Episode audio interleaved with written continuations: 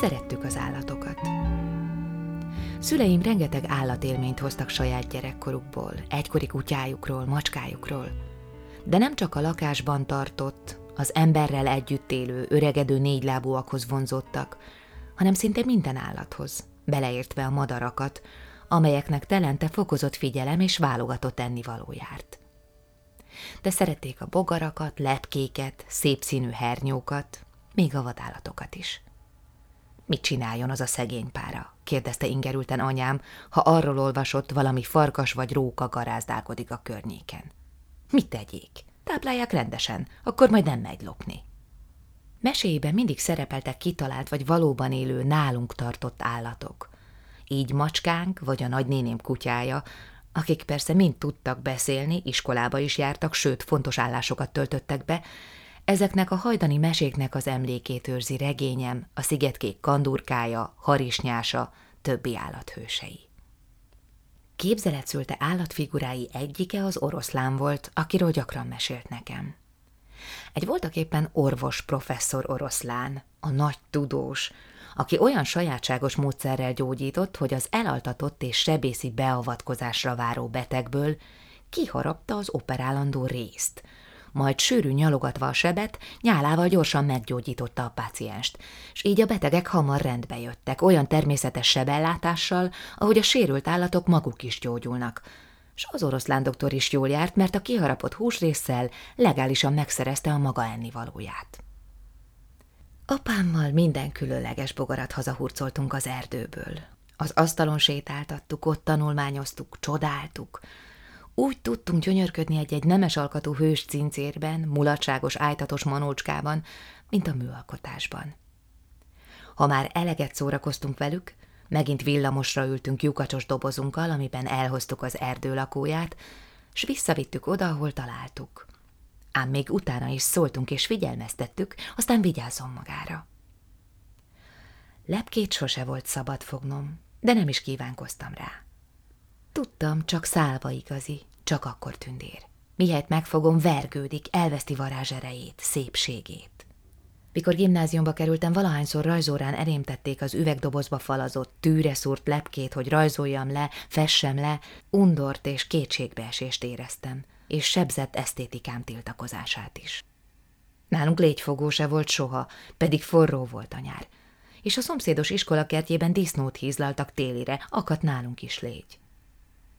Apám hosszú nyelű légycsapóval verte ki őket, ha meg egy rokonnál véletlenül megláttuk, hogy valamelyik áldozata lengő, forgó, enyves nyelvre tapadva zizeg, míg én lestem, nem jönne vissza a nálunk éppe beszű rokon, aki éppen kiment, széket rántott elő, leemelte az enyvről azt a legyet, aki még lehetett segíteni, a vízcsap alatt megpróbálta lemosni ragacsos lábát, potrohát, aztán az udvarra eresztette száradni. Sír a légyfogón, mondta zavartan apám. Úgy sír a nyomorult. Kártékony betegséget terjeszt, nem szabad megtűrni a lakásban, de ne zümmögtessétek. Rémes halál ez az enyven. Takarítsatok rendesen, és verjétek ki a légycsapóval, nem szabad ölni. Vásárolni hamar eljártam. Saját macskánk napi húscafrangadagjáért magam mehettem kis kosarammal, és évek teltek el, míg azt a valamit, amiből a hentes lekanyarított nekem valamicskét, azonosítani tudtam eleven állatokkal. Mihelyt rájöttem, nem akartam megenni. Sírtam. Azt kiabáltam, megölték, nem tudom lenyelni. Bár csirkevágást sose láttam, s anyám nem is engedte, hogy bármi olyan asztalra kerüljön, ami állati testre emlékeztet, fej vagy nyak, tarégy, karom. Persze egyszer csak rájöttem, hogy az ügyes és jó ízű sült, amelyet csontocskára tapad, valamelyik baromfi lába. Tüstént kiköptem, ordítottam. Rájöttek, baj lesz velem, ha meg nem változom. Vegetáriánus leszek, vagy állandó öklendezéssel és beteges bűntudattal ülök majd asztalhoz.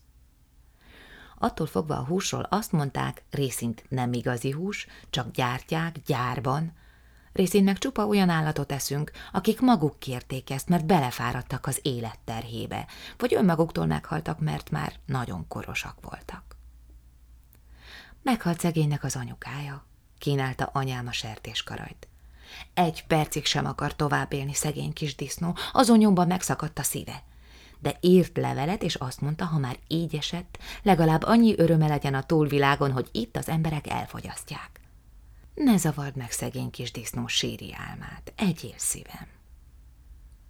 Elhittem, megettem. Ha a vágóhíd felé jártunk, aki éppen velem volt, éveken át elismételte, hogy boldogtalan, életben megcsalódott állatokat látok besorjázni a kapun, és ne jusson eszembe siratni őket, mert sok bánattal és titokkal terhes az állati lét. Jobb nekik a hentesnél húsként, mint otthon. Elhittem, mert magam is láttam, milyen terhes az állati lét. Nem az otthonra talált kutyáké, macskáké, hanem azoké, akik munkát végeztek ökröké, lovaké, akik érdekében apám annyit futott, feljelentést írt, kiabált, ha azt látta, hogy a kocsis részeg, vagy saját élete keserűségét a boldogtalan és az agyon terhelt, járművet már húzni se bíró állaton tölti ki. Ha vidékre utaztak velem, s láttam a mezei munkát végző állatokat, nyakukon iga, szájukban zabola, elképedve bámultam rájuk. Láttam, mennyivel erősebbek az embernél, az mégis dolgoztatja őket. Dolgoztatja és nem kíméli, egészen addig a határig, amíg aztán önként jelentkeznek arra, hogy elvigyék őket a vágóhídra, mert azt az életet, amit ők élnek, nem lehet elviselni. Ember és állat alakja, igénye, teljesítménye teljesen azonos volt a számomra. Magamat vagy magunkat se gondoltam többnek, másnak, mint egy civilizált, este fogatmosó farkast, vagy hivatalba járó galambot.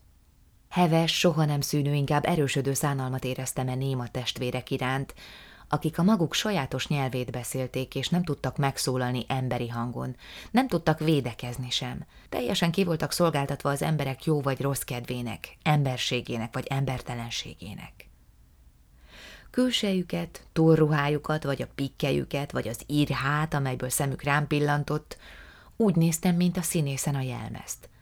És meg voltam róla győződve, egyszer majd leveszik, akkor nem marad csak a húsuk, azonos, mint az enyém.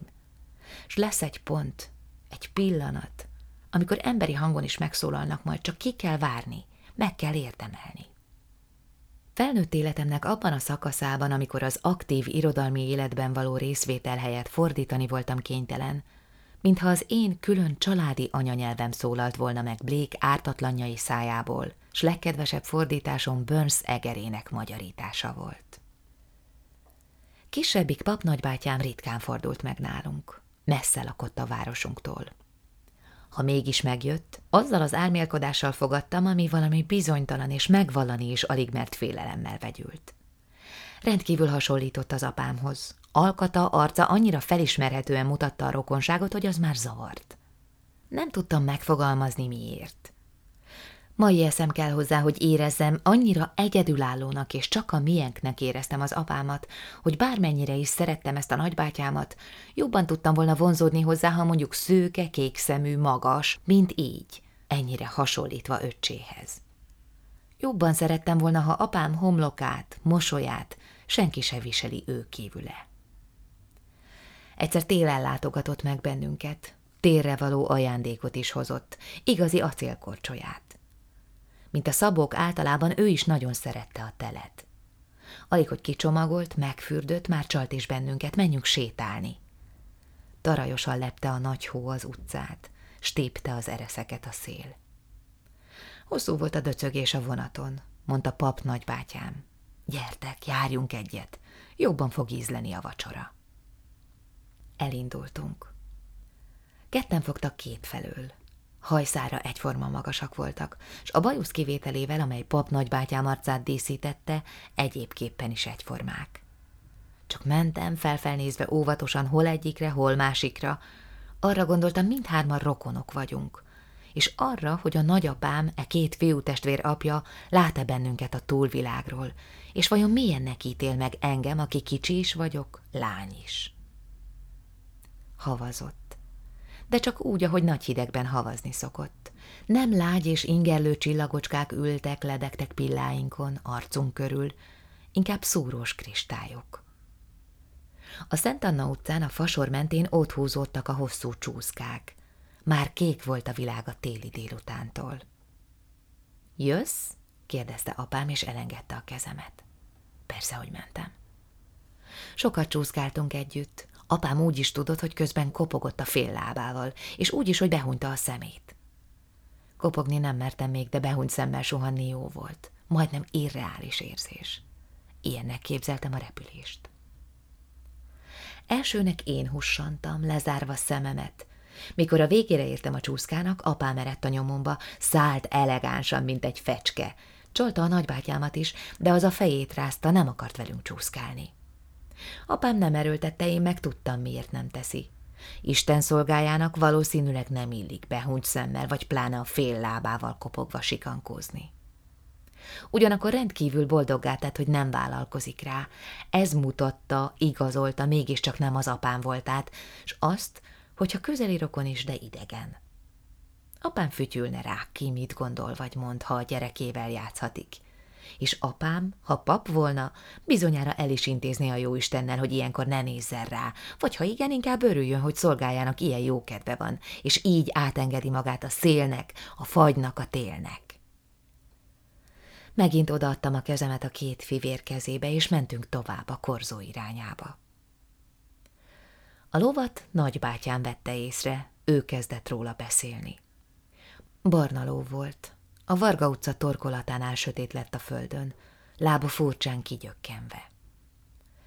Nem állt, de nem is feküdt, inkább valahogy, mintha ült volna. Megálltunk. Még nem vitték el, mondta pap nagybátyám. Pedig már akkor itt volt, mikor érkeztem.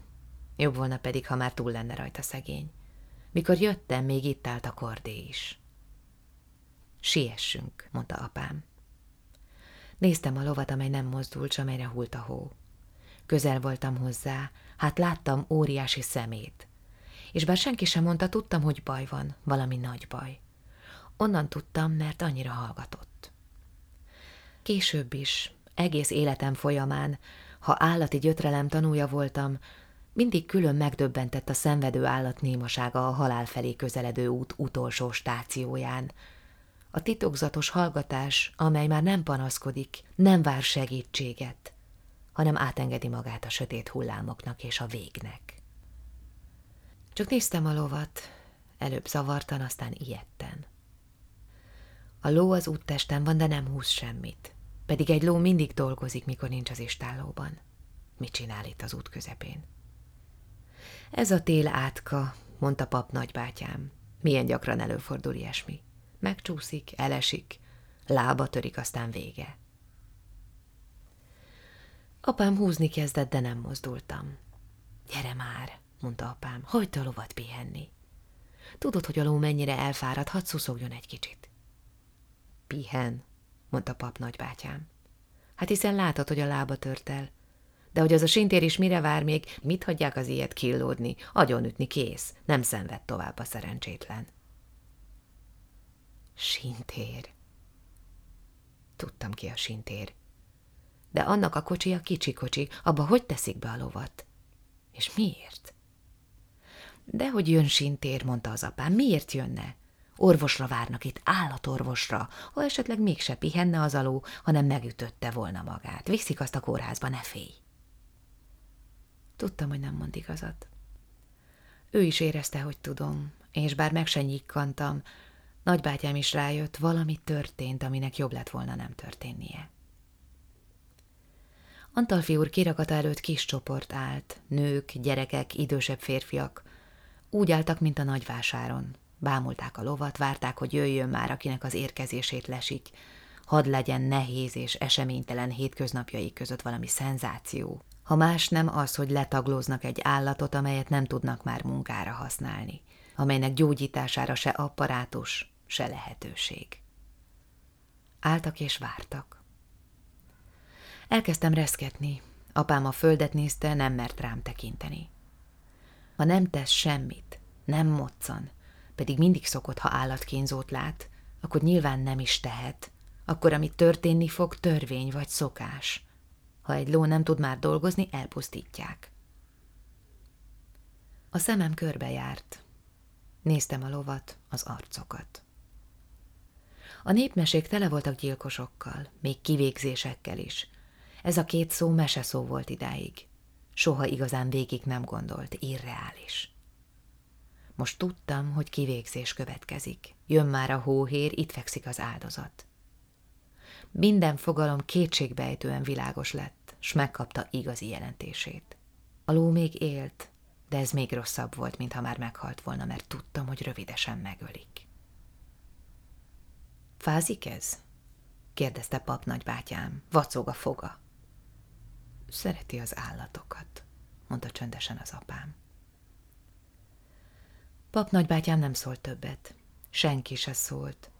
Folytattuk az utat, mintha mi se történt volna, a felnőttek beszélgettek. Vontatott volt a társalgás, senkinek se volt kedve hozzá. Mentem, amerre vittek, engedelmesen. A hó most már sűrűbben esett, alig lehetett látni. Nem arra tértünk haza, amerre elindultunk. Hátulról közelítettük meg a házunkat, a Kandia utca felől. Azon gondolkoztam, hogyha azóta lovat megölték, vérese a hó. Láttam, ahogy ott hever némán és mozdulatlanul, furcsán kifordult lábával, és láttam, mint egy filmet, mindent, amit nem is. A sintért, taglót, a gyilkosságot, a szemtanúkat, a ló utolsó moccanását.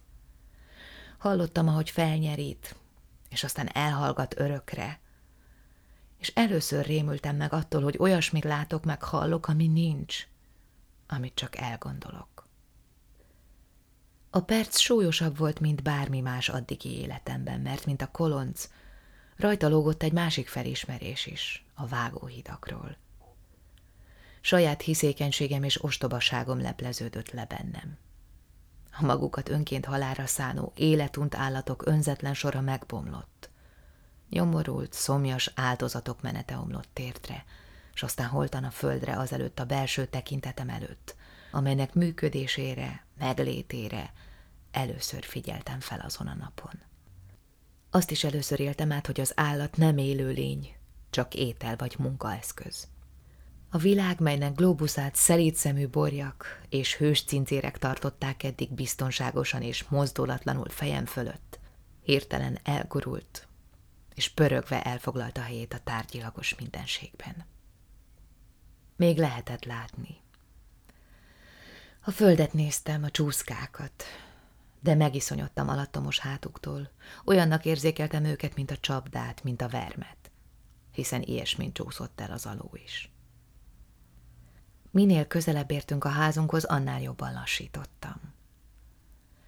Tudtam, a hóesésben, az aláereszkedő alkonyban képtelenség meglátni, amitől rettegek, de azt is, hogy ott a sarkon történt, vagy történik valami iszonyú, és a rettegés visszafogta a lábamat. Szép a mennyország, Béla? kérdezte váratlanul az apám. Nagybátyám megállt, elengedte a kezemet.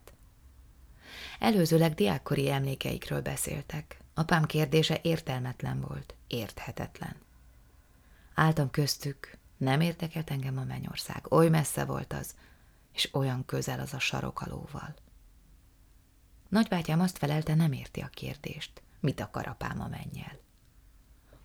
Te mondtad, mikor teológiára jártál, milyen szép az üdvözültek serege. Mindenki csak mosolyog, boldog, emberek, állatok. Állatok? kérdezte a nagybátyám. Az üdvözült állatok, akik itt szenvedtek a földön, te mondtad Béla. Én? kérdezte pap nagybátyám. Megőrültél? Hogy ott legelnek, játszanak. Egy se szomorú többé, egy se dolgozik. Jézus meg megy, lovat választ magának, ugrat, lovagol. Az Úr Jézus mondta pap nagybátyám, és nem is elengedte, eldobta a kezemet. Nem bántam. Azt se bántam volna, ha megüt vagy ledob a hóba. Soha senki nem mondta nekem, hogy az állatok is üdvözülnek.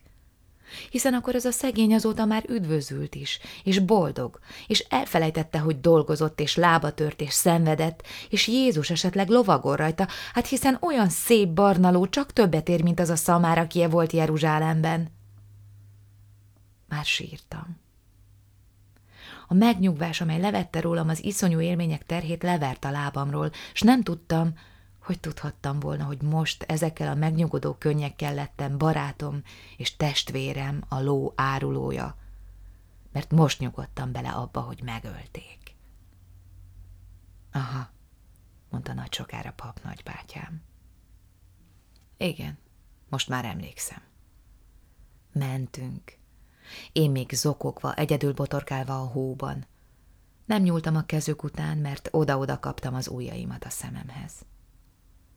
Már majdnem a házunk előtt jártunk, amikor pap nagybátyám hirtelen megállt, magasra emelt, arcomba nézett, megcsókolta a fejemet a sapkámon keresztül, aztán a földre állított megint, és neki a kapu előtti csúszkának. Végig suhant rajta, elegánsan, ugyanazzal a lábával kopogva, mint az apám. Mikor megállt, apám füttyentett egyet, s a nyomába eredt, ugyanúgy kopogva, mint a bátyja. Aztán csak álltak nevetve a csúszka túlsó végén, és néztek rám. Hajszára egyforma két arc volt. Most még a bajus se tette őket mássá.